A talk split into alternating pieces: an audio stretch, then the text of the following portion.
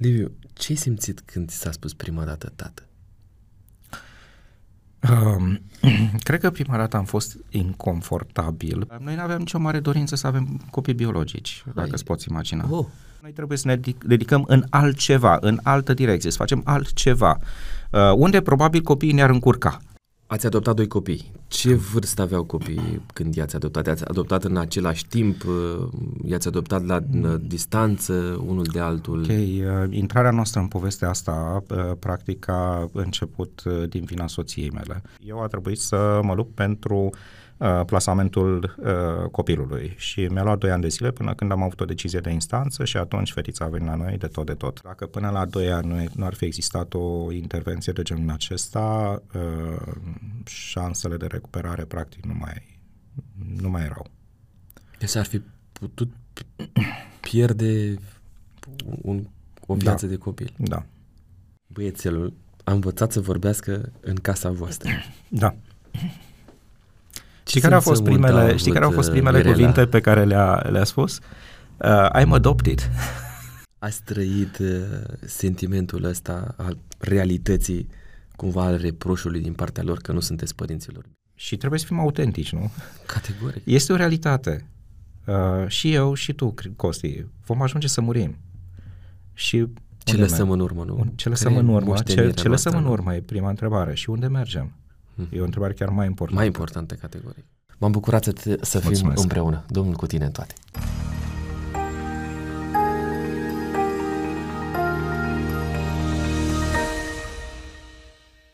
Bun regăsit, dragi prieteni, la un nou episod de podcast.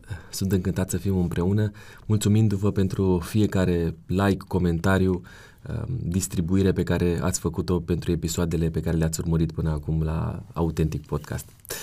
Uh, ori de câte ori suntem aproape, inima ba- mea bate destul de tare pentru că uh, reușesc să cunosc pe cineva pe care um, îl descoper și în alte ipostaze față de acelea pe care uh, le-am avut uh, la un moment dat în discuțiile purtate cu cei care vin aici la masa autentic. În ocazia aceasta am privilegiul de a avea alături de mine un prieten, un om care a reușit să depășească multe prejudecăți, unele dintre ele destul de uh, profunde pentru ceea ce înseamnă societatea românească, dar este un start bun pentru felul în care ar trebui să gândim noi, cei care venim din urmă față de anumite chestiuni care până nu de mult erau lăsate acolo într-o umbră. Despre ce este vorba și despre cine este vorba veți descoperi imediat pentru că am să-i spun bun venit la masa autentic lui Liviu Mihaileanu.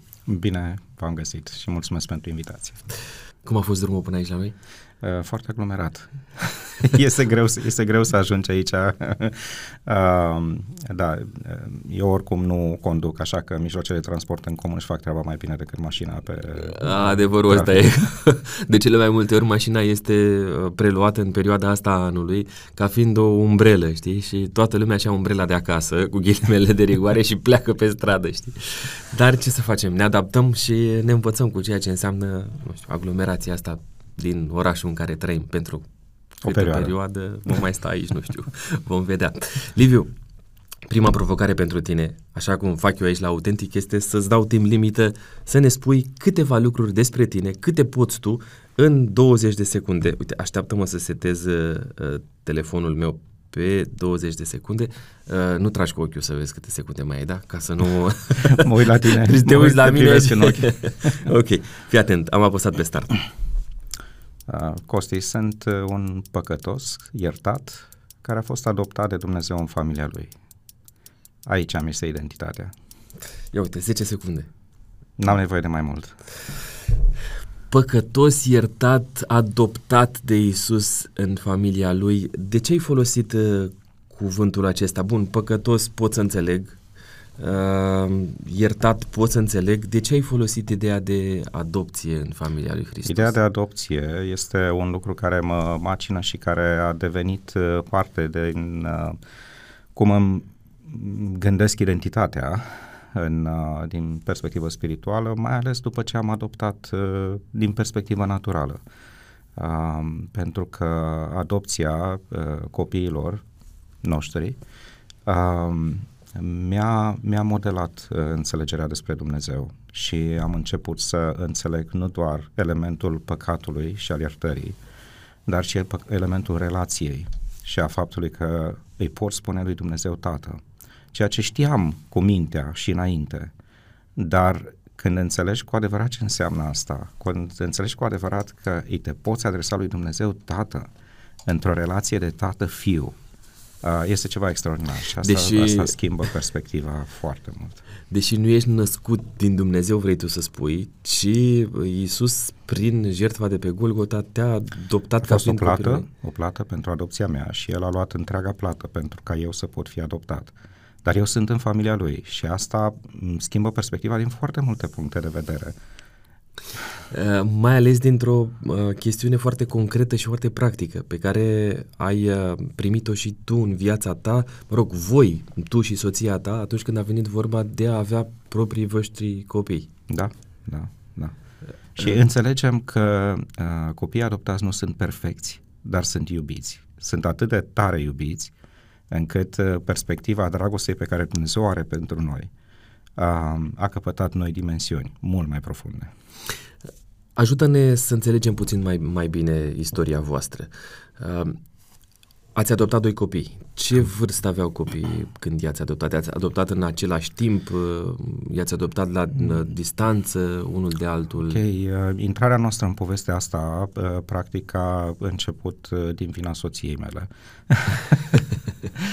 A fost o perioadă în viața noastră în care ne dădeam seama că doar uh, să facem uh, Excel-uri și să mergem la job și în vacanțe nu este suficient. Și era ceva atât de profund care ne, uh, ne tulbura încât până la urmă soția mea a decis să renunțe la jobul pe care îl avea, era economist într-o bancă și a fost o decizie destul de grea de luat, cu multe temeri, cu multe întrebări, Uh, dar a fost un pas al credinței, pentru că ne dădeam seama că dacă vrem să facem altceva, avem nevoie de timpul necesar pentru asta. Altceva, de ce vă puneți problema să faceți altceva? Bun, ai zis vacanțe, ai zis uh, concedii, ai zis, uh, nu știu, Da, dar toate lucrurile finanțe. acestea nu îți dau semnificație.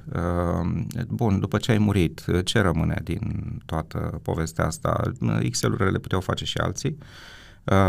Vacanțele, da, se duc, dar rămân niște amintiri foarte frumoase acolo. Da, amintiri, uh, dar uh, după ce ai murit, uh, amintirile rămân eventual în niște albume foto sau pe niște calculatoare care se vor șterge sau le va mânca focul sau altceva și nu va rămâne nimic cu adevărat în urma ta. Uh, și era o problemă existențială destul de profundă. Ce asta. vârstă aveați voi când a, și-a pus problema soția ta? Uh, noi ne-am căsătorit destul de târziu, uh, în jurul vârstei de 30 de ani, deci uh, vorbim de, nici nu știu, 35, 36, 37, okay. nu mai știu, vrem, și... anii ăștia zboară în mod... Uh... da, e adevărat, trec foarte, foarte repede. Uh, bun, am întrebat asta pentru că cu siguranță în momentul în care voi v-ați spus problema uh, înfierii, adoptării unor Nu ne-am copii, pus problema asta. Nu v-ați spus problema nu, asta? Nu, okay. uh, Noi nu aveam nicio mare dorință să avem copii biologici, Hai. dacă îți poți imagina. Oh. Tocmai da, asta, deci, aici vreau să ajung, adică... Nu, nu, nu, nu. Eu nu am trăit și nici soția mea nu a trăit la intensitate, a avut așa doar câteva reflexe, dar nu am trăit la intensitate acea durere de a nu avea copii, plânsul înaintea lui Dumnezeu, să primești un copil și așa mai departe. Deci nu, nu știu ce înseamnă asta. N-am trăit-o. Am stat de vorbă cu oameni care au trăit asta, Uh, pot să înțeleg la nivel uh, mental uh, durerea și procesul, uh, dar eu nu am trăit asta și nu pot să spun că îi înțeleg cu adevărat. N-am avut această da, Cum îți explici lucrul ăsta? Nu știu. Vine cumva din copilărie? Are cumva de a face Habar cu n-am. familia în care ai crescut? Habar n-am. Uh, ceea ce pot să spun este că uh, la momentul respectiv spuneam, ok, uh, înseamnă că Dumnezeu ne vrea în altă direcție, nu mm. cu copiii, deci nu avem ce facem Ade, ați înțeles rațional? Am că... înțeles rațional uh, și am spus, ok, înseamnă că noi trebuie să ne dedicăm în altceva, în altă direcție, să facem altceva, uh, unde probabil copiii ne-ar încurca. Da? Asta era mentalitatea noastră, la, adică mentalitatea, era percepția uh, la momentul respectiv. Acel altceva avea de-a face cu banii sau nu. avea de-a face cu ideea asta, nu mă, hai neapărat. să ne găsim un scop nu care exact. să fie mai nobil da, decât uh, da. finanțe. Ceva care să, să fie cu o mai, semnificație mai mare decât, uh, decât a face bani sau a face, nu știu, lucruri.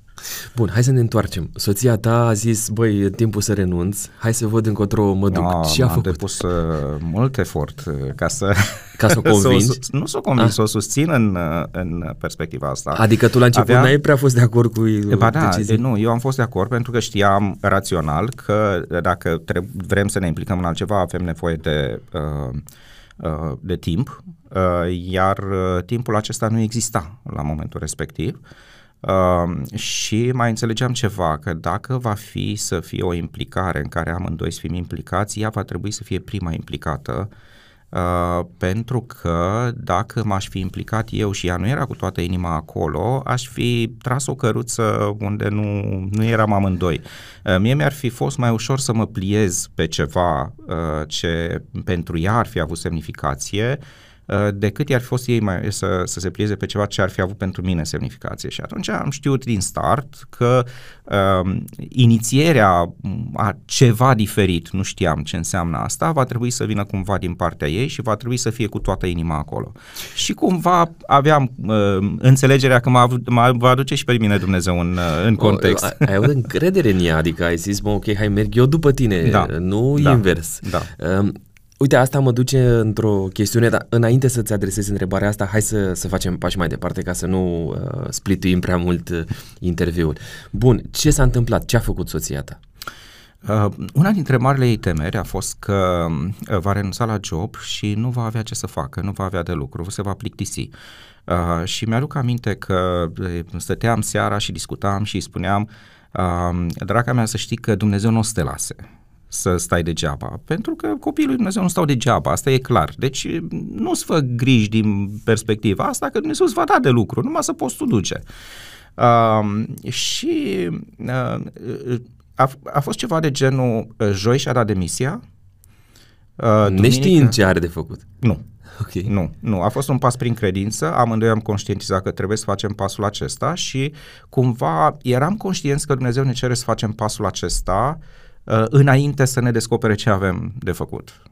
Uh, Foarte tare. da, și joi și-a dat demisia, uh, duminică mergem la biserică și la sfârșitul bisericii apare un anunț, uh, s-a deschis un apartament social și este nevoie de voluntari care să susțină activitățile cu copiii de acolo. Iar soția mea a făcut un click la chestia asta și a spus, a, da, cred că așa temporar, pentru o oarecare perioadă de timp, vorba aia, să nu se plictisească, nu? Um, cred că ar, ar fi ceva ce mi-ar face plăcere. Eu, bineînțeles, am zis, ok, uh, iată o oportunitate, ți-am spus, Dumnezeu nu o să te lase să stai degeaba.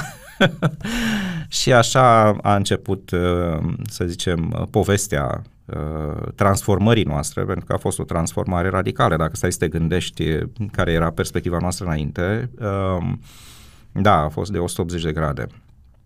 Uh, și a început să, să meargă la apartamentul social respectiv, a început să interacționeze cu copiii, venea acasă, îmi povestea despre ei uh, și la un moment dat a venit o vacanță de Paște, uh, când uh, erau patru fete atunci, uh, trei dintre ele aveau unde să meargă, aveau câte o familie în care, la care mergeau și una dintre ele ar fi rămas uh, în apartamentul respectiv împreună cu educatorii și am spus, mai nu, nu putem să o lăsăm acolo, hai că o luăm la noi, vacanța de Paște. Na, și a venit la noi acasă. uh, iar Fetița având ce pentru vârstă? Patru ani. Patru. Mm, Patru ok. ani și jumătate, Măricică. ceva pe acolo. Mhm. Da. Și Adică era conștientă, vorbea... O, da, sigur totul că da, o sigur, regulă, nu da, era un bebeluș da, în nu, sensul ăsta, nu, zic. Nu, nu, Ok. nu, nu. Um, nu, era chiar, și avea chiar personalitate destul de puternică și în care. Um, și a, a, atunci a început uh, transformarea mea. Uh, De ce? Pentru că în acele 3-4 zile cât a stat la noi acasă, Uh, când a aflat că o ducem înapoi uh, în apartamentul social, a fost pentru prima dată când am văzut un copil într-un fel de colaps, adică stătea să uita în tavan, nu mai interacționa cu nimeni uh, și uh, pe mine m-a, m-a șocat chestia asta pentru că nu am înțeles atunci de ce. Repet, uh, eu am pornit de la o perspectivă în care eu și copiii 180 de grade, cu cât mai separați, cu atât mai bine, da? Deci nu am uh, avut uh, expuneri de genul acesta. Și N-am înțeles de ce, pentru că o duceam înapoi într-un apartament social în care știam voluntarii, știam educatorii, uh, nu se punea problemă de abuz, nu se punea problemă de alte lucruri care să, să, să fie negative pentru ea acolo. Uh, mâncarea era mai bună acolo decât brocoli pe care îl dădea uh, soția mea. Uh, și mi-a, mi-au luat câteva zile până când am înțeles că de fapt ceea ce ea a simțit acolo a fost o familie. Și pentru ea durerea de a o duce înapoi într-un loc în care acea familie nu mai era, sau mai bine zis, acel mediu al familiei nu mai era, uh, era atât de mare încât uh, a ajuns la acel uh, uh blackout pe care l-am, l-am văzut. Și atunci am înțeles că nevoia unui copil care și-a pierdut părinții de a, avea, de a fi îngrijit, de a trăi într-o familie, este mai mare decât orice altceva. Este mai mare decât nevoia de hrană, este mai mare decât nevoia de adăpost, este mai mare decât uh, educație de calitate, este mai mare decât absolut orice altceva. Și de aici începe povestea. Poți, uh, poți să ne spui uh, numele soției tale? Mirela. Mirela. Cum a simțit uh, momentul sau ce, ce s-a întâmplat mai departe? Ați dus-o înapoi sau uh, ați oprit-o acasă? Cum? Nu, nu aveam cum să o oprim acasă, nu, uh, nu se punea problema de așa ceva pentru că există o legislație în domeniu, na, învoirea a fost pentru un număr limitat de zile. am dus-o înapoi, însă ce am observat este că copilul în continuare avea nevoie de o familie și în mod specific plângea după noi. Uh, și nu a fost ceva sporadic, ci educatorii ne spuneau că în fiecare noapte adorme plângând, rugându-se să vină la noi de tot. Și atunci ne-am dat seama că noi trebuie să facem ceva pentru acest copil. Uh, și uh, am mers și am solicitat plasamentul familial al copilului. Uh, la momentul acela, respectiv anii 2013-2014, Uh, ni s-a spus că nu există nicio șansă ca acest copil să fie îngrijit în familie pentru că legea prioritizează integrarea în uh, uh servicii rezidențiale. Uh, nu considerau, uh, managerul de caz al Suprema respectiv, nu considera că ar, ar fi șanse de reintegrare în familia biologică, ci mai degrabă că va rămâne acolo până când uh, va ieși din sistem la limită de vârstă și obiectivul va fi integrare profesională, socioprofesională. Uh, Uh, și mi s-a părut extrem de nedrept. Adică de ce, dacă este o familie care dorește să îngrișească de un copil, de ce nu o poate face? Uh, și atunci am început să studiez ce înseamnă plasament, ce înseamnă adopție, care este legislația specifică, legislația conexă și uh, am început să fac demersuri pentru modificarea legislației. Uh, Uh, dar uh, uh, toate lucrurile acestea, să zic, s-au concretizat într-o obiectivele de lobby, s-au concretizat cam în 2 ani de zile, timpul în care eu a trebuit să mă lupt pentru plasamentul copilului și mi-a luat 2 ani de zile până când am avut o decizie de instanță și atunci fetița a venit la noi de tot de tot, așa cum îi plăcea să spună. În plasament sau plasament. ca adop- plasament. Adopție? În momentul în care un copil intră în sistemul de protecție, respectiv își pierde îngrijirea părintească, intră într-o formă numită plasament. De ce? Pentru că copilul este plasat într-o formă de îngrijire până când uh, uh, se încearcă reintegrarea în familia biologică. Dacă reintegrarea în familia biologică nu este posibilă, atunci dosarul copilului trebuie să meargă spre declararea adoptabilității și adopția într-o uh, familie adoptivă.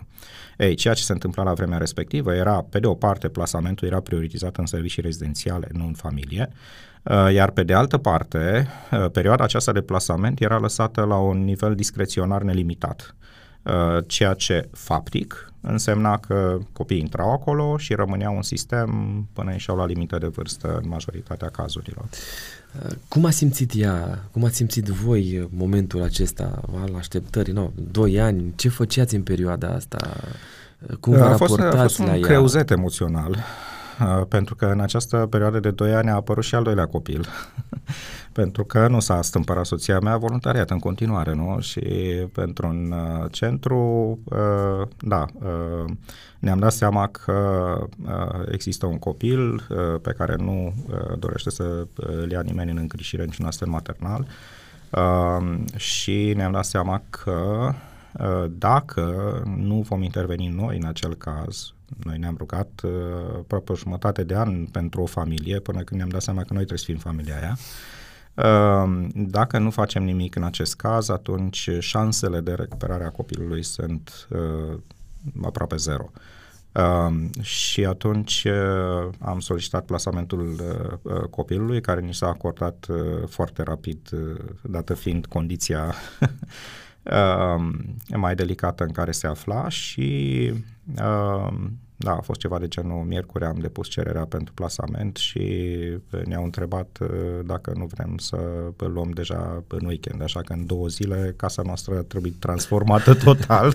Față de primul, de primul demers, Față al doilea a fost mult mai ușor. Da, pentru că era un, uh, un copil cu dificultăți de recuperare și majore și atunci... Uh, Emoționale sau fizice? De toate felurile. Uh, și atunci, uh, uh, da, uh, centrul respectiv a fost bucuros să scape de... Uh, poți să-mi spui dacă lucrurile în momentul ăsta sunt mult mai în regulă? Oh, în momentul de față este unul dintre cei mai veseli copii pe care îi cunosc. Râde, aleargă. Uh, este clasa a doua. Uh, are adică o memorie fenomenală. A devenit un copil fenomenală. normal? Da, da, deci, bun, a avut și părți miraculoase în recuperarea lui. Uh, au fost uh, probleme care, cardiace care s-au rezolvat de la sine, deși ar fi trebuit la un moment dat uh, operație, da. Prin rugăciune? Uh, a, fost, uh, a fost o intervenție, a, a fost o, o vindecare miraculoasă. Uh, dar uh, la momentul respectiv noi știam că uh, dacă Uh, copilul nu va avea parte de stimulare psihoafectivă. Dacă nu se va simți în siguranță, uh, șansele lui de recuperare fizică uh, sunt aproape zero, iar psihoemoțională zero. Practic, ce se întâmplă în momentul în care orice copil ajunge să fie lipsit de îngrijire părintească, creierul este invadat de cortizol. Este un hormon de stres care uh, invadează orice creier normal uh, la nivel acut. Asta înseamnă că dacă mergi pe stradă, te claxonează o mașină, ai parte de această invazie de cortizol care îți deconectează conexiunile neurocerebrale și te pune în uh, stare de luptă pentru supraviețuire. Uh, fight, flee or freeze. Da? Deci uh, dacă te claxonează o mașină, ori alergi, ori îngheți, uh, nu te mai interesează culoarea mașinii, numărul, deci sunt uh, mecanisme de supraviețuire. Ceea ce sunt sunt, sunt mecanisme foarte bune pentru situații acute de genul acesta, dar dacă se cronicizează, atunci uh, conexiunile neurocerebrale sunt blocate și nu se, uh, copilul nu se poate dezvolta nici fizic, nici psihoafectiv. Uh, și dacă vrei să ai parte de o recuperare, atunci prima dată trebuie să-i oferi un mediu care să reducă nivelul de cortizol. Cum reduci nivelul de stres? În niciun caz într-un centru sau într-un spital. Uh, trebuie să fie într-o familie, să fie luat în brațe, să fie iubit, să, fie, uh, să se simtă în siguranță și atunci nivelul de cortizol începe să scadă, apare serotonina, încep să se formeze conexiunile neurocerebrale. Noi am văzut lucrul acesta uh, uh, la, la nivel, uh, cum să spun, by the book mi-aduc aminte când a început să-și miște mâinile și picioarele. Uh, Ajută-mă puțin ca să înțelegem și noi contextul, să intrăm acolo în povestea ta. Ce vârstă avea el când l-ați adus voi acasă? Uh, trei luni când l-a văzut soția în uh, centru, nouă luni când l-am adus acasă. Micuț, de, de data aceasta mult mai mic da, față de, da, de fetițe. Da. Dar dacă până la 2 ani nu, nu ar fi existat o intervenție de genul acesta, uh, șansele de recuperare practic nu mai, nu mai erau. Deci ar fi putut pierde un, o viață da. de copil. Da. Wow. Da.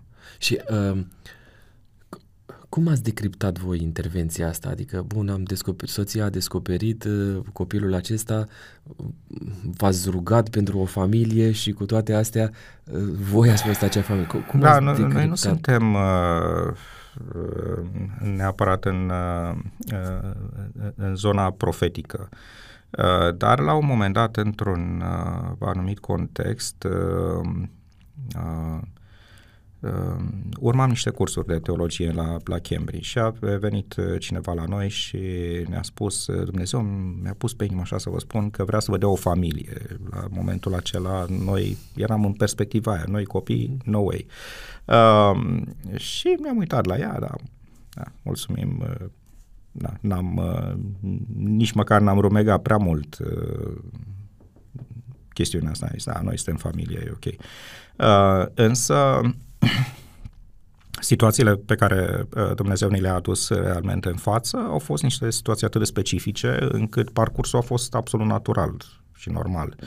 Adică noi nu puteam să, să nu facem nimic în perspectiva copilului care plângea după noi în apartamentul social.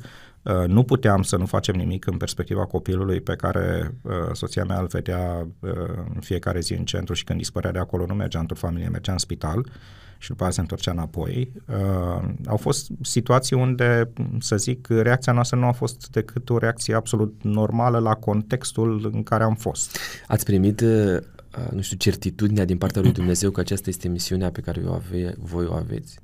Sau o luați ca pe o misiune? Cred că am sau luat-o neapărat? neapărat așa ca gata, asta este misiunea, asta nu știu ce, dar lucrurile au evoluat organic, au evoluat, uh, să spun, uh, natural, pentru că deja după ce aveam doi copii acasă, ne-am pus întrebarea și acum ce facem? Uh, pentru că mai apăreau și alte situații de, de copii Uh, care aveau nevoie de o familie și am zis, la vremea respectivă erau 60.000 de copii în sistem și am zis, mai nu putem să îngrijim de 60.000 de copii. Da? Și atunci uh, uh, aici a intervenit o componentă rațională în care să decidem ce, ce vrem să facem mai departe, scalăm treaba asta și mergem, adoptăm cât mai mulți copii posibil, sau punem o limită și devenim o platformă astfel încât toți ceilalți care doresc să facă lucrul acesta să aibă un sprijin. Iar la momentul respectiv, uh, cel mai mare sprijin pe care îl puteam acorda era uh, juridic, logistic, uh, pentru că oamenii se duceau la, adică cunoșteau un copil într-un centru și li se spunea că nu se poate. Și noi le spuneam să ba, se poate. Da? Și le dădeam tot ce aveau de făcut, unde să meargă, ce să facă și așa și până la urmă lucrurile trebuiau să meargă în instanță pentru modificarea măsurii de protecție și în fine. În prima perioadă, să zic, perioada în care legislația era încă la nivelul anilor 2013-2014, Uh, au fost zeci de copii pe care mi-am ajutat să ajungă în familii, deși nu ar fi avut uh, nicio șansă după declarațiile autorităților. Uh, a contat pentru voi, uh, în un fel sau altul, locul în care ajungeau uh, copiii? Adică uh, conta să fie și un mediu potrivit, uh, nu știu, uh, spiritual sau... Noi ne dorim ca toți copiii să ajungă într-un mediu în care să-L cunoască pe Dumnezeu, dar uh, nevoia de a avea o familie este atât de mare uh, încât nu am pus uh, niciun fel de, de bariere de genul acesta. Și de regulă familiile care spun ok, am văzut un copil într-un centru care are nevoie de îngrijire și noi am putea să facem asta, nu sunt din zona în care ar face un rău copilului, ci din potrivă. Uh, sunt familii care sunt dispuse să lupte pentru copil, sunt dispuse, că, sunt dispuse să facă sacrificii uh, și atunci lucrul acesta este mai mult decât de respectat și suntem alături de ei, evident. Cât durează procesul acesta de adopție în România în momentul de față, așa ca timp? O, lucrurile s-au schimbat foarte mult în momentul de față. Uh, acum avem o limită de 12 luni pentru reintegrarea în familia biologică. Da, deci intră copilul în sistem, este o perioadă de 12 luni, astfel încât uh, părinții biologici să facă demersuri pentru a rezolva cauza care a dus la intrarea copilului în sistem și dacă aceste demersuri nu sunt făcute, atunci dosarul poate fi trimis în instanță pentru declararea adoptabilității. Asta din perspectiva copilului, da? deci fluidizarea uh, procesului în direcția asta este, este clară. Din perspectiva adoptatorului, acum dacă uh, cineva vrea să meargă pe varianta plasamentului, timp în care copilul este uh, cu uh, scop de reintegrare în familia biologică, atunci uh, deja avem norme de plasament, uh, familia poate fi evaluată, uh, poate să meargă la direcție și să solicite această evaluare și să uh, primească în uh, îngrijire copii în plasament. Uh, sau dacă cunoaște un copil într-un serviciu rezidențial, acum lucrurile sunt uh, mai mult decât clare, se depune cererea la direcție nominală pentru copilul respectiv și direcția are obligația de a trimite dosarul în instanță. Uh, iar dacă vorbim despre adopția din perspectiva adoptatorului care dorește să intre în potrivire cu copii care sunt deja declarați adoptabili, asta înseamnă că legăturile de filiație cu părinții biologici au fost rupte, uh, atunci procesul este și mai fluid. De fapt, este cel mai fluid proces din Europa posibil. Uh, în trei luni de zile, adoptatorul se poate atesta după care poate intra uh, în potrivire fie accesând uh, profilul public al copiilor, uh, un profil care a apărut în 2016 și care nu exista înainte, și unde practic uh, poate regăsi o listă cu fotografie și detalii despre toți copiii care timp de trei luni nu au intrat în potrivire cu un adoptator. Uh, ceea ce se poate întâmpla în majoritatea cazurilor, uh, da? fie pentru că adoptatorii uh, vor un singur copil și acolo sunt frați, fie că au spus nu dorim întârziere în dezvoltare, dar există întârziere în dezvoltare, fie că nu știu, sunt, sunt enorm de multe situații, fie că este vorba de vârstă, da? adoptatorul s-a atestat pentru un copil de vârstă foarte mică și atunci majoritatea copiilor nefiind în această categorie de vârstă sunt pe profilul public. Dar după atestare poți să accesezi profilul public sau poți să aștepți să intri în potrivire cu un copil conform criteriilor pentru care te-ai atestat. De, de unde cunoști toate detaliile astea? pentru că le știi atât de bine. Da. Uh, Cumva și asta face parte din, din puzzle-ul lui, uh, lui Dumnezeu. Um, împreună cu Aurelian Horja în 2009 noi am publicat o carte despre activitatea de lobby, gândindu-ne uh, ce fain ar fi ca toți cei care doresc să facă schimbări în legislație să aibă un handbook, să aibă un, un material.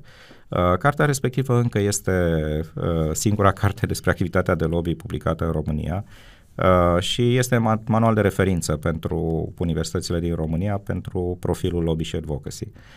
Uh, nu am știut la momentul respectiv că eu scriu acel handbook ca să-l pun în practică pentru copii. Puțin mai târziu, da? Puțin mai târziu, da? Și asta se întâmpla în 2009 și deja în 2014 am început să uh, uh, prospectez în termen de obiective de lobby uh, care sunt lucrurile care trebuie uh, schimbate. Uh, în 2015, când am înființat uh, Asociația Tsubiskids împreună cu soția mea, uh, am devenit membri ai Alianței România for Orfani, din care fac parte uh, 30 de uh, ONG-uri, peste 30 de ONG-uri din uh, România, din domeniul protecției drepturilor copilului. Uh, și uh, am intrat în bordul alianței specific, specific și special ca să uh, modificăm legislația uh, în domeniul adopției și a protecției copilului. Și am avut un set de obiective pe care le-am stabilit atunci Uh, și uh, acele obiective, cu o singură excepție, astăzi sunt realitate legislativă. Laudă Domnului, de se poate? Da, se poate, sigur. Dar, se poate și în România. Dar este cu foarte mult efort. Uh, în momentul în care eu le-am propus, uh, adică am stabilit împreună obiectivele de lobby și uh, le-am propus un, un time frame de uh, patru Uh, șase ani, s-au uitat la mine și au spus, dar de ce atât de mult? Uh, este atât de mult pentru că dacă vrei să faci lucrurile durabil, uh, atunci tu trebuie să le faci luând-o de la bază cu foarte mult efort. Trebuie să argumentezi, trebuie să ai inițiative legislative, trebuie să susții argumentele în comisii, trebuie să urmărești voturile plenurile și așa mai departe. Adică sunt, sunt demersuri care durează mai mult, de, de multe ori durează mai mult decât un, un uh, legislativ și de multe ori trebuie să lucrezi cu uh, oameni diferiți. Cu oameni diferiți, uh, chiar cu oameni diferiți față de inițiatorii cu care ai da, început tocmai toată, la asta mă gândesc, toată treaba. Da. Uh, și lucrul acesta cere foarte mult timp, foarte mult efort, foarte multe discuții, foarte multe argumentare, și foarte multă analiză și perseverență. Da? Și atunci, uh, da, nu ai cum să ai un proces uh, de modificare legislativă coerent mai, mai puțin de 4-6 ani. Crezi că ai fi făcut toate astea dacă nu erai implicat emoțional? Nu. Nu, categoric nu. N-ar fi fost neapărat în zona mea de interes. Probabil că aș fi făcut lucruri, lucruri de genul acesta pentru alte domenii în care eram implicat, dar nu aș fi făcut în domeniul acesta, clar. Când privești în ochi un copil, ce simțământ ai? Un copil care își dorește să intre și el într-o familie. Care, care sunt uh, simțămintele care, uh, nu știu, îți trec prin minte, prin uh, ființa ta? Am trecut prin mai multe stadii. uh, a trecut prin acel stadiu în care mergeam în centrele primiri urgențe și unde erau la vremea respectivă 40-50 de copii și noi eram 2, 3, 4 uh, și săreau copiii pe tine, fiecare încercând să atragă atenția asupra lui. El, ei erau conștienți de da, situația lor. Da, da, da, da, da. Și când veneau adulți care vreau să joace cu ei, să le acorde atenție. Gândiți-vă că în centrele primiri urgențe la vremea respectivă erau uh, doi uh, îngrijitori pentru o secție de 45 de copii. Dar când vorbim la vremea respectivă, nu vorbim cu nu știu nu, câți nu, nu, ani, vorbim de, zeci de de situația ani, 2013-2014, chiar 2015. Uh, și uh, nevoia lor de, de atenție și uh, de, a-ți, de a-ți capta până la urmă uh, timpul era atât de mare încât unii dintre ei ajungeau să se muște până la sânge uh, ca să le acorzi atenție. Pentru că în momentul în care el era rănit, tu trebuia să te îndrepți asupra lui și să, îl, să-l ajuți. Uh, iar uh, nevoia lui de atenție era atât de mare încât ajungea să facă și unii ajungeau să facă și lucrul acesta. Uh, momentele acelea era, mă, mă simțeam neputincios uh, și simțeam că este foarte nedrept ca acești copii să trăiască în astfel de medii. Um, astăzi nu mai sunt atât de mulți copii în centrele de primiri urgențe, a fost limitat numărul lor.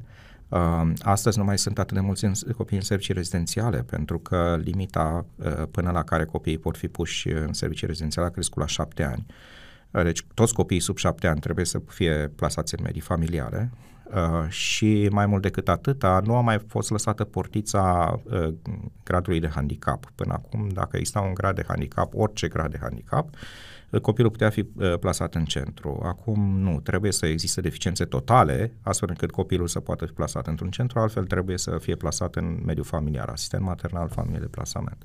Deci lucrurile uh, s-au, s-au schimbat în perspectiva asta, dar atunci era un sentiment de neputință, un sentiment de frustrare Îți amintești de un, un copil care a lăsat așa o amprentă asupra ta în mod special? În afară de ai noștri. În afară de ai voștri.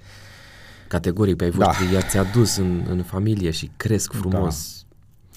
Uh, este un copil cu care am lucrat uh, în mod special într-o tabără uh, și cred că este, este o experiență care ar trebui să ne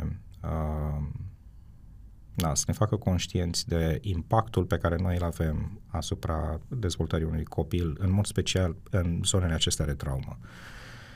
Era un copil care a fost, care a ajuns, ajunsese la un moment dat într-o familie de plasament, pe vremea când lucrul acesta nu prea era posibil și plasamentul era văzut ca o adopție mascată în zona gri, nu era, deci perioada aceea în care nu se poate. Uh, și nu știu din ce motive, familia de plasament l-a dus din nou în centru impactul acesta al pierderii celei de-a doua familii, practic, pentru că și-a pierdut familia biologică, nu știu la ce vârstă și-a pierdut familia biologică, el acum avea vreo 7-8 ani, deci până la 7-8 ani a avut două pierderi de genul acesta. Impactul a fost atât de puternic încât uh, el nu mai putea interacționa în mod uh, uh, normal, uh, în joacă, uh, stătea tot timpul retras, uh, și tot timpul îmi povestea despre scaunul din mașina părinților lui, de fapt a familiei de plasament, la ei se referea.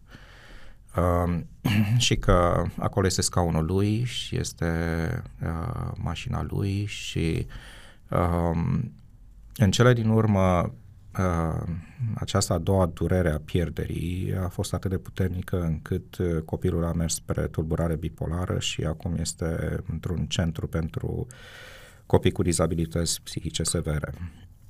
Este posibil să fi fost și alte lucruri care s-au acutizat, însă uh, este evident uh, o contribuție semnificativă a fost această a doua pierdere. De aceea este este un lucru pe care îl povestesc tuturor uh, familiilor care doresc să ia plasament sau să adopte copii. Uh, nu ne jucăm cu, cu lucrul acesta pentru că este o chestiune serioasă și dacă există un engagement, uh, acesta trebuie să fie pe viață. Dacă vrei, este tău? modelul pe care l-a avut Dumnezeu pentru noi, da. E copilul tău până la urmă. Da. Și bine, ca urmare a adopției, dacă se finalizează prin adopție, atunci nu mai există nicio diferență între copilul biologic și copilul adoptat din perspectivă juridică și de cele mai multe ori nici din perspectivă emoțională. Adică eu da. nu fac niciun fel de diferență că a fost născut de sub inimă sau din inimă, adică e, e copilul tău, punct. Liviu, ce ai simțit când ți s-a spus prima dată tată? Um, cred că prima dată am fost inconfortabil pentru că uh, se întâmpla într-un parc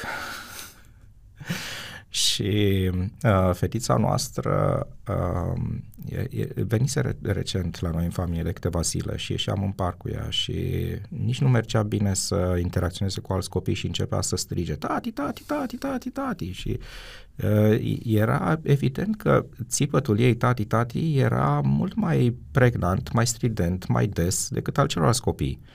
Uh, și prima dată a fost o chestiune de disconfort, după care am început să realizez că era practic nevoia ei identitară. Era, am un tată. Da, era, era de exact. Era nevoia ei de a spune el e tata. Și să, să o afirme la toată lumea, să o știe tot parcul, toți copiii să știe că el e tata. Și uh, mi s-a părut striking, așa, în relația noastră cu Dumnezeu, știi, când ne, ne uităm la Dumnezeu și când îi spunem tată și când înțelegem cu adevărat ce înseamnă asta, de aici am pornit discuția și e, e, e o chestiune care schimbă uh, percepția fundamental. Deci, e, el e tata. E stâlpul, e nădejdea, e siguranța, acolo e. Nu e Mirela aici, dar te întreb pe tine. Băiețelul a învățat să vorbească în casa voastră. Da. Știi care au fost primele, știi care au fost primele Mirela. cuvinte pe care le-a, le-a spus? Uh, I'm adopted. Există un cântecel foarte fain uh, făcut de Slugs Nu mă așteptam la asta, trebuie să recunosc.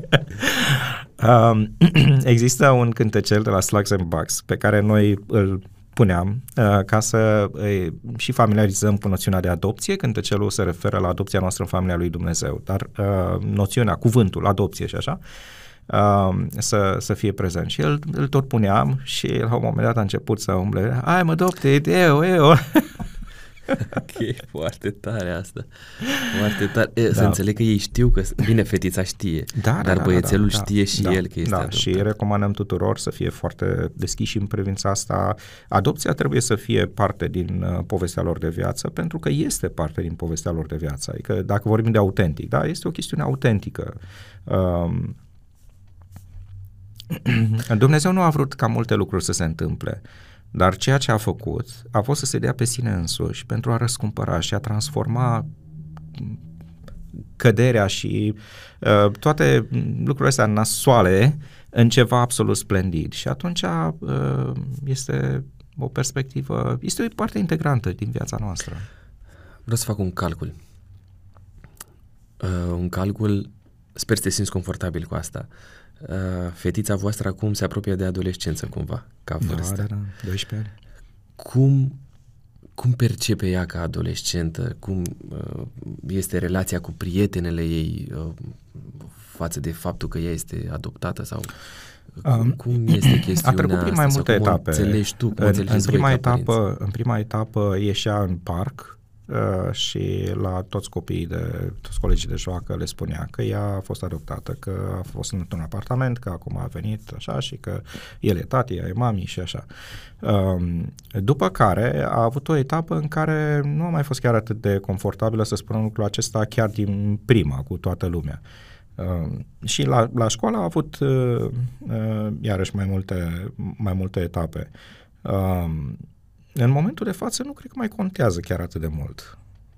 Mă gândeam că, fiind la vârsta asta adolescenței, există o, o temere oarecum și veam din perspectiva voastră ca părinți, cum gestionați situația asta sau cum, cum, cum vă gândiți să abordați subiectul vreți. Da, bine, acest... subiectul este deschis tot timpul. Da, da, nu, în sensul de, de confort pentru ea, de a, a fi acolo da. aproape, de a... Uh, știi ea, că, ea știe că putem discuta despre absolut orice, oricând. Uh, și absolut toate întrebările pe care le pune, cu, cu tot ceea ce știm și cunoaștem, pentru că noi nu avem cunoștință despre absolut toate lucrurile din trecutul ei, dar cu tot ceea ce știm și cunoaștem, uh, uh, îi spunem și încercăm să fim fair, nici să romanțăm foarte mult, uh, nu știu, vai că, uh-huh. nu știu, a fost ceva, n-a vrut nimeni, că nu, nu romanțăm situațiile, mai ales atunci unde avem elemente pe care le cunoaștem. Uh, Uh, dar nici să, să, să nu știu, să, să demonizăm zona asta. E, e mult prea spus demonizat, să, să ponegrim uh, uh-huh. perspectiva. Uh, pentru că uh, ceea ce ne-am dorit noi este ca ea să se împace și cu trecutul și cu prezentul și cu viitorul ei. Uh, și asta înseamnă și un proces de iertare și un proces de asumare și un proces de integrare. Uh, ne, ne, ne place să credem că suntem acolo pentru ea ori în, în procesul acesta atunci când are nevoie, atât cât are nevoie uh, și să, să avem perspectiva echilibrată. Ați discutat cu ea, sau nu știu dacă uh, părinții biologici ai celor doi mai sunt în viață, ideea asta de a-i cunoaște? de a merge la ei și de a, sau mă rog, familiile lor de proveniență. În, în, poate momentul ăsta nu, sau... în momentul ăsta nu se pune problema pentru că adopțiile fiind finalizate, uh, contactarea uh, părinților biologici se va face după 18 ani. Uh, evident că noi suntem alături de ei și uh, este o decizie a lor care le aparține. Uh, și atunci când uh, vor dori să facă lucrul acesta, mi-ar plăcea să, să cred că mergem împreună sau că suntem împreună în proces. Wow. Uh, dar... Da, uh, nu, nu, da, până, până, la, 8, până la 18 ani uh, uh, situațiile sunt uh, cumva uh, reglementate, în sensul că părinții biologici uh, vor putea doar după această vârstă să ia legătura cu ei dacă copiii sunt de acord și, de asemenea, copiii vor putea contacta uh, părinții biologici dacă părinții biologici sunt de acord. Nu ți-e greu așa să privești în perspectivă lucrurile astea? Adică ai investit sau ați investit amândoi destul de mult, așa, sentimental, și um, la un moment dat, cum, nu știu, uneori, uneori ai o greutate așa în suflet, uh, dar uh, perspectiva pe care îmi place să o am uh, este aceea de sus, uh, perspectiva lui Dumnezeu. Uh, cum, cum vede Dumnezeu toată, toate lucrurile acestea? Și cum le vede Liviu? Uh, eu cred că s- copiii aceștia sunt niște uh, niște copii absolut minunați, creați după chipul și asemănarea lui, pe care el îi iubește nespus. Și ni s-a dat ca pentru o perioadă de timp să îi iubim și noi și cumva să le reflectăm dragostea pe care el o are pentru ei nimic nu este perfect pe lumea asta. Și atunci, uh, cumva încerc să, să, să înțeleg că aș fi avut provocări și atât cu copiii biologici, cât și cu uh, copiii adoptați. Uh, poate de natură diferită, de moduri diferite, dar uh, până la urmă important este să fim acolo împreună alături de ei. Liviu, când vă supărați voi acolo pe copii și invers, că așa e Aoleu, mai ești cu astea. uh, ai trăit vreodată sentimentul ăsta în care să-ți pare rău de o astfel de decizie? Nu. Nu. Nu pentru că am știut că este că a fost spre binele lor. Uh, nu am făcut-o pentru a-mi, a-mi acoperi eu o nevoie. Uh, a fost uh, pentru că Dumnezeu ne-a adus în contextele acestea. Um, consider că Dumnezeu a pregătit lucrurile acestea pentru noi, pentru ca noi să ne ocupăm de ele pentru o perioadă de timp. Uh, și gândind în perspectiva aceasta, nu ai ce, ce să-ți pară rău? Să-ți pară rău de ce? Că ai făcut uh, ceea ce Dumnezeu a pregătit pentru tine și că asta a tra- transformat într-un mod uh, foarte fain, atât pe tine cât și pe ei, Uh, de ce să-ți pară rău? Adică care e părerea de rău până la urmă? Uh, dificultăți, greutăți sunt, clar. Uh, trecem prin momente în care spunem, ok, aspectul acesta, poate cât o să mai dureze până când uh, va fi recuperat și uh, dar uitându-ne în spate, ne dăm seama că, ok, sunt niște progrese vizibile, reale uh, și până la urmă lucrurile sunt în mâna lui Dumnezeu. Și nu suntem noi Dumnezeu. Ați trăit uh, sentimentul ăsta al realității, cumva al reproșului din partea lor că nu sunteți părinților biologici? Nu. Nu, nu, nu niciodată. Uh, Înțelepți copii? Da, nu știu. Uh, probabil că va veni și momentul ăla, habar n-am. Uh, știi de ce spun asta? Pentru, sau de ce te-am întrebat asta? Pentru că, așa cum am făcut și introducerea, există o prejudecată în România pentru, na, în diferite zone a faptului că, băi, ok, copiii pe care îi adopți, la un moment dat se vor revolta, vor spune, ok, uite... O să-ți dea în cap, o să-ți dea, exact, acasă, că... Da, da, da, da, da, da, nu o să te mai recunoască, o să spune, ok, dăm partea mea și eu nu mai am treabă cu tine. Da, da. Mai știm pe unul în Biblie care a făcut asta, da, și nu era copil adoptat. Corect. Corect. uh, da.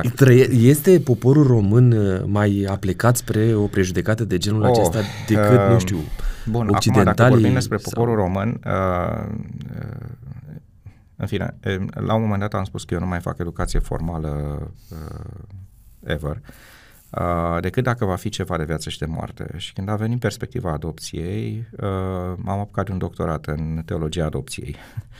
uh, și unul dintre lucrurile pe care am încercat să le, să le cercetez este ce s-a întâmplat în anii 90. De ce atunci când noi am descoperit ororile orfelinatelor comuniste, uh, nu am fost noi, ca și români, înclinați să mergem și să adoptăm copii, ci au venit americanii și au adoptat copiii cu dizabilități. Da?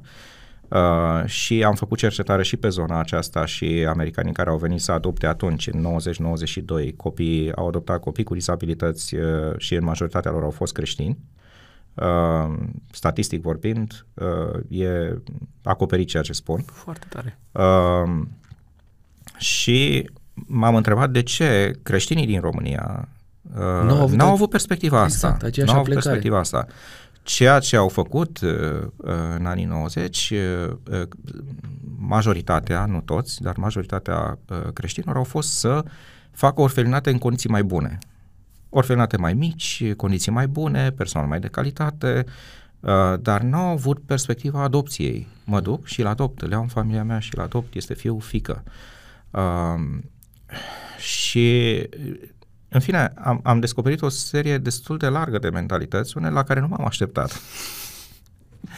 Spre exemplu, în anii 90, o uh, femeie care luase un copil în plasament a fost dat, dat afară din biserică, dintr-o biserică evanghelică, uh, pentru că adusese un copil din curvia în biserică. Uh, da, și atunci asta ne spune ceva despre, despre noi, despre, noi, uh, despre uh, mentalul nostru uh, și ne dăm seama că amprenta comunismului cumva s-a pus uh, inclusiv pe mediul evanghelic în ceea ce privește concepția, percepția asupra implicării uh, uh, de genul acesta sau chiar și a implicării sociale în general. Astăzi s-au schimbat mentalitățile? Da, foarte mult. Foarte mult. Foarte mult. Mi-ai dat o statistică spunându-mi că în perioada 2015 mm, era undeva la uh, câți copii? 60 de mii de copii, am reținut bine? 60 de mii, da.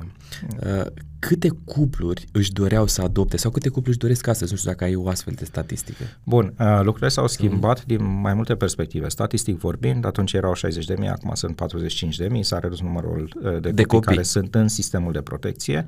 Uh, statistic vorbind, atunci aveam vreo 1000 de adoptatori atestați, acum avem 3000 oh. de adoptatori atestați, dar tot statistic vorbind, atunci aveam 3000 de copii declarați adoptabili, acum avem 7000.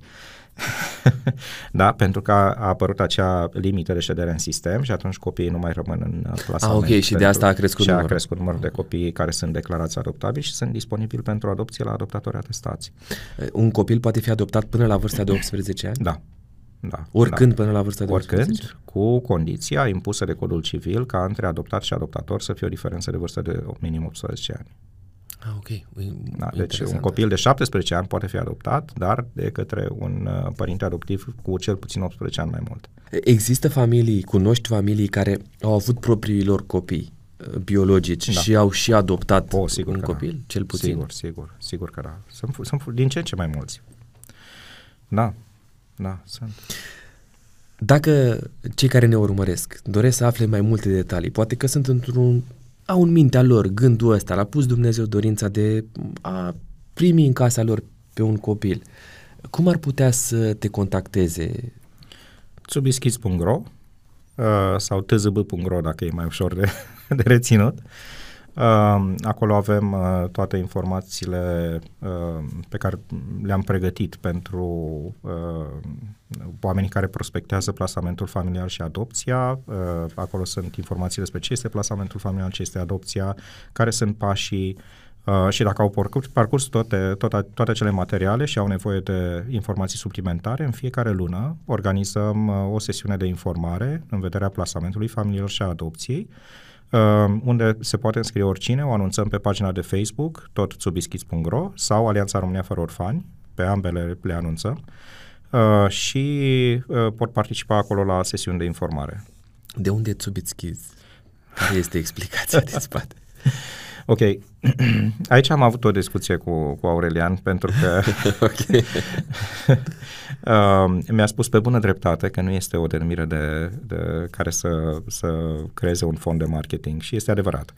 Uh, dar atunci când am deschis asociația, uh, am stat să ne gândim, ok, ce, ce, ce vrem să fie? Vrem să fie uh, un ONG care să aibă niște proiecte sociale sau uh, să fie ceva din inima noastră, să fie ceva din identitatea noastră. Și am ales a doua variantă. Uh, și acum povestea, uh, care trebuie să recunosc că este, are, are elemente de surpriză. Te rog, chiar să mai făcut curios. Um, pe vremea când o curtam, soția mea îmi spunea Tsubu uh, și pe okay. principiu, dacă îmi spui tu cumva, las că spun și eu la fel, îi spuneam Tsuba.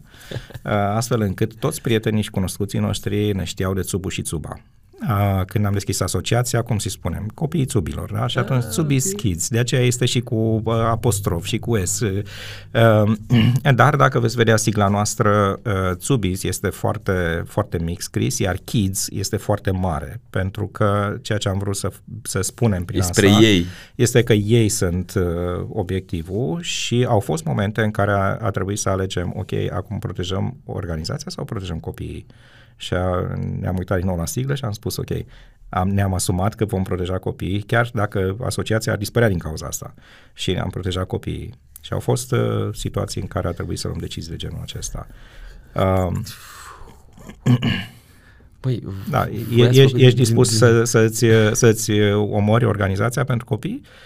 Sunt situația în care, da, sunt, uh, ești pus în astfel de decizii. Ești dispus să te jertfești pe Golgota pentru... Asta numai Hristos a putut să o facă.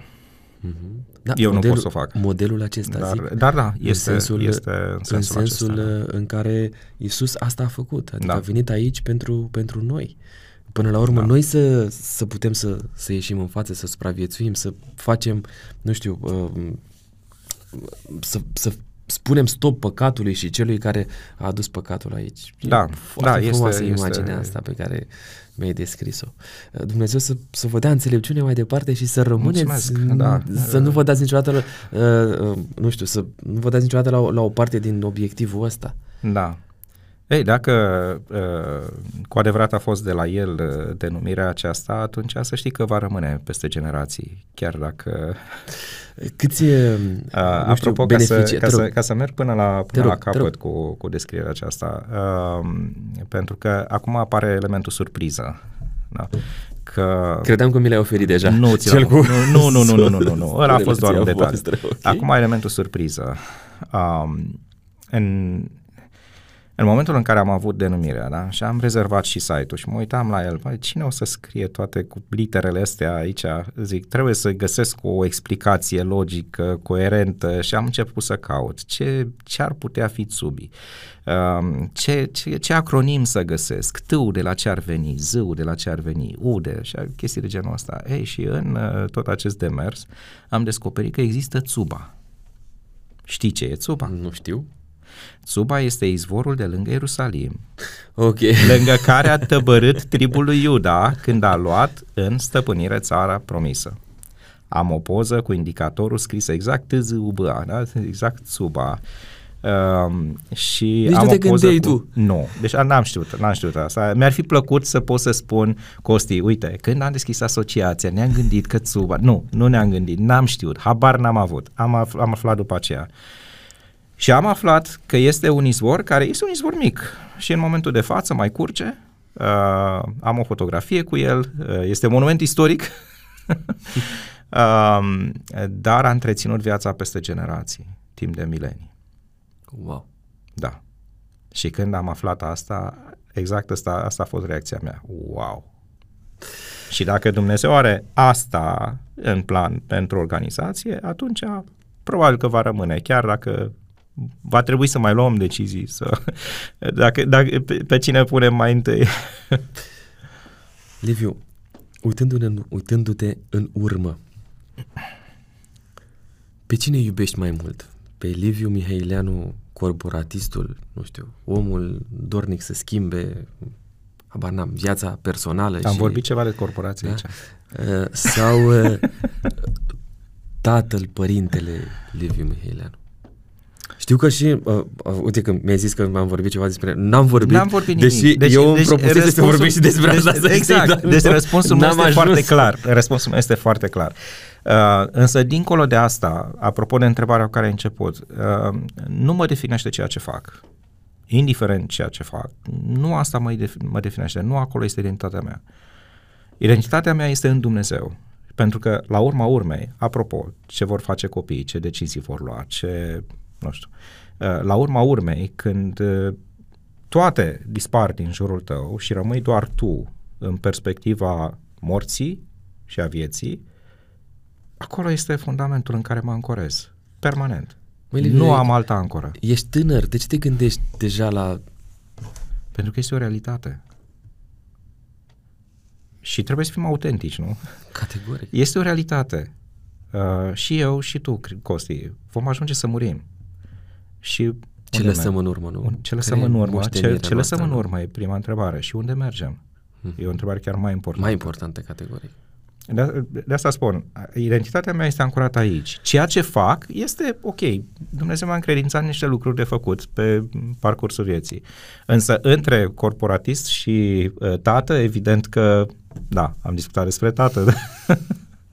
Uh, am, spun câteva cuvinte și despre asta în sensul că știu că uh, ai o viață profesională activă, uh, ai ajuns la un anumit statut, nu neapărat vreau să discut uh, concret despre Tot aspectele ceea ce am astea. discutat până acum face parte din, uh, uh, să zicem, voluntariat. Uh, Exact. Cum Tot, împaci- toate, toate asta- lucrurile acestea sunt Hai. activități neremunerate. Aici am vrut să ajung. Cum împaci viața profesională de, uh, nu știu, lider, hai să-l numim așa, pe românește, și uh, tot ceea ce înseamnă voluntariatul pe care îl, îl faci tu? Um, tot Dumnezeu a pregătit și lucrurile acestea, pentru că uh, în, undeva prin, prin 2010 a fost o provocare în uh, uh, corporația în care lucrez pentru dezvoltarea unor servicii uh, de knowledge management care să fie gestionate pentru Europa, Orientul Mijlociu și Africa. Ori chestia asta presupunea uh, echipe virtuale, veniți, 2010, da? Deci în 2010 ideea de echipă virtuală, cum? Deci nu, să le vezi față în față. Deci echipe virtuale, uh, instrumente uh, virtuale, uh, teleworking era modus operandi și așa mai departe. Uh, ori, la momentul acela, uh, ceea, primul lucru pe care l-am, uh, l-am sesizat după ce am pus serviciile pe picioare și mi-a luat vreo 2 ani până când uh, le-am au devenit established. Um, și ceea ce am conștientizat este că eu economisesc foarte mult timp prin faptul că nu mă mai duc la birou. E interesant că am început discuția vorbind despre traficul din București. Adevărat. Da? E, la momentul respectiv, uh, uh, firma își mutase sediul de la Opera Center uh, undeva spre zona de nord. um, Unde suntem și noi acum. Așa. Um, și mi-ar fi luat uh, o oră jumate cu mijloace de transport în comun, eu stând în partea cealaltă a orașului, uh, dacă luam mașina două ore, uh, ca să ajung de acasă până la birou. Deci vorbim de trei ore dus întors. Mi-am făcut un calcul, într-un an de zile, eu econom- am economisit între 500 și 600 de ore.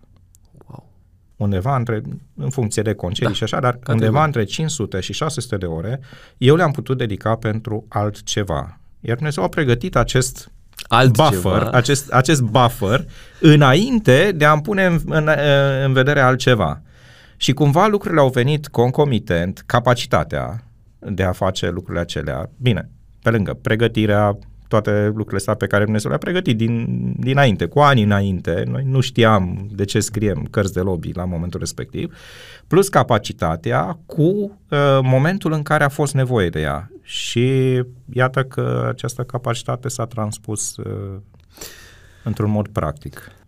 Se poate, corporatist fiind, să faci mai mult decât să mergi la birou, să stai în fața unui calculator Da. și să Se poate. uh, realizezi sume frumoase de bani pentru tine, pentru companie și eu știu ce altceva, dacă ai cu adevărat în tine dorința de a, nu știu, schimba ceva în lumea asta. Da, nu? și uneori este nevoie de acel pas prin credință. Cred că de cele mai multe ori. Da. Liviu, ai făcut referire la Dumnezeu de multe ori și cred că sursa uh, de unde ne luăm noi uh, energia pentru a-L înțelege pe Dumnezeu vine din Sfânta Scriptură, nu-i așa? Evident. Noi avem aici o Biblie pe care eu am să ți-o pun în față, dacă dorești să o folosești este în regulă, dacă nu să ne spui pe de rost. Care este versetul tău preferat, poate acele cuvinte din care îți extragi tu energia de a fi slujitor pentru Da, copii nu, nu, și nu pentru trebuie toți să le ceilalți? explic pentru asta. um, ș- știi ce, ce ne frământa în momentul în care uh, soția mea era în uh, proces de a decide dacă uh, renunță la serviciu sau nu și așa. Um, ne rămăsese imprimat în, uh, în memorie și tot revenea în mod constant uh, versetul în Efeseni 2 cu 10. Uh, noi am fost zidiți în Hristos, dar pentru ce? Pentru lucrurile bune pe care Dumnezeu le-a pregătit mai dinainte ca noi să umblăm în ele. Am pentru tine un test de autenticitate. Ne apropiem de Ok. uh, finalul uh, podcastului.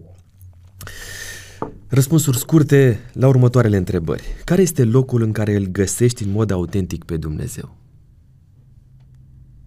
În interiorul meu. Care este cartea din care ai învățat să fii autentic? Scriptura. Cu ce defect te lupți cel mai des pentru a rămâne autentic? Bună întrebare. Dacă o întreb pe soția mea, s-ar putea să-ți fac o listă. Unul dintre ele este faptul că mi este greu, mi este foarte greu să uh, ascult pe cineva care se plânge în mod constant. Pentru că mă aștept ca la un moment dat să iasă de acolo. Care este cel mai autentic mod prin care îl onorezi pe Dumnezeu? Mi-ar place să spun viața mea. Și ultima întrebare, poate mai grea decât cea pe care ți-am adresat-o mai devreme. Eu cred, având în vedere uh, reacțiile celor care au stat aici pe scaunul pe care ești așezat tu, că aceasta a apăsat așa mult pe umerii lor. Care este cel mai autentic om pe care l-ai întâlnit vreodată? Aurelian. Te rog să completezi fraza Cea mai mare calitate a soției mele este? Multitasking. Cel mai mare defect al meu rămâne? Cred că acela de a, de a, de a asculta uh, aceeași plângere de multe ori. Rugăciunea mea conține întotdeauna cuvântul? Tată. Personajul meu preferat din scriptură, cu excepția Domnului Isus, este? Iosif. Am și 10 întrebări cu alternativă de răspuns. Banii unui corporatist sau acțiunile benevole ale unui voluntar? Iar lucrurile acestea n-ar trebui să stea în contradicție. Ai posibilitatea să le legi pe amândouă. Um, Aș alege voluntarul. Tată sau soț? Ambele. Seara timp cu copiii sau relaxare cu soția? Uh, greu de ales. Așa e la autentic, Am, a, aș, nu e nimic a, ușor. aș, aș vrea să spun ambele, dar nu se poate, ambele. um, cred că aș alege relaxarea cu soția. La țară sau la oraș? Încep să mă văd din ce în ce mai mult la țară. Fructe sau prăjituri? Uh, depinde de prăjituri, dar cred că aș alege fructe. Evanghelii sau epistole? uh, ambele. De ce să eliminăm una dintre ele? În relația cu soția folosești mai des te iubesc sau iartă-mă? Amândouă, în aceeași măsură. Insistent sau discret? Discret. Când greșești, îți ceri iertare imediat sau după o vreme? După o vreme. Rugăciune în gând sau cu voce tare? În gând. Liviu, eu mi-am terminat întrebările, dar am o întrebare surpriză scrisă de cei care au stat înaintea ta pe scaunul autentic. Întrebarea se găsește aici în bolul ăsta, pe okay. care trebuie să o extragi tu. Am să te rog să alegi una de aici, eu l-am amestecat înainte. Uh,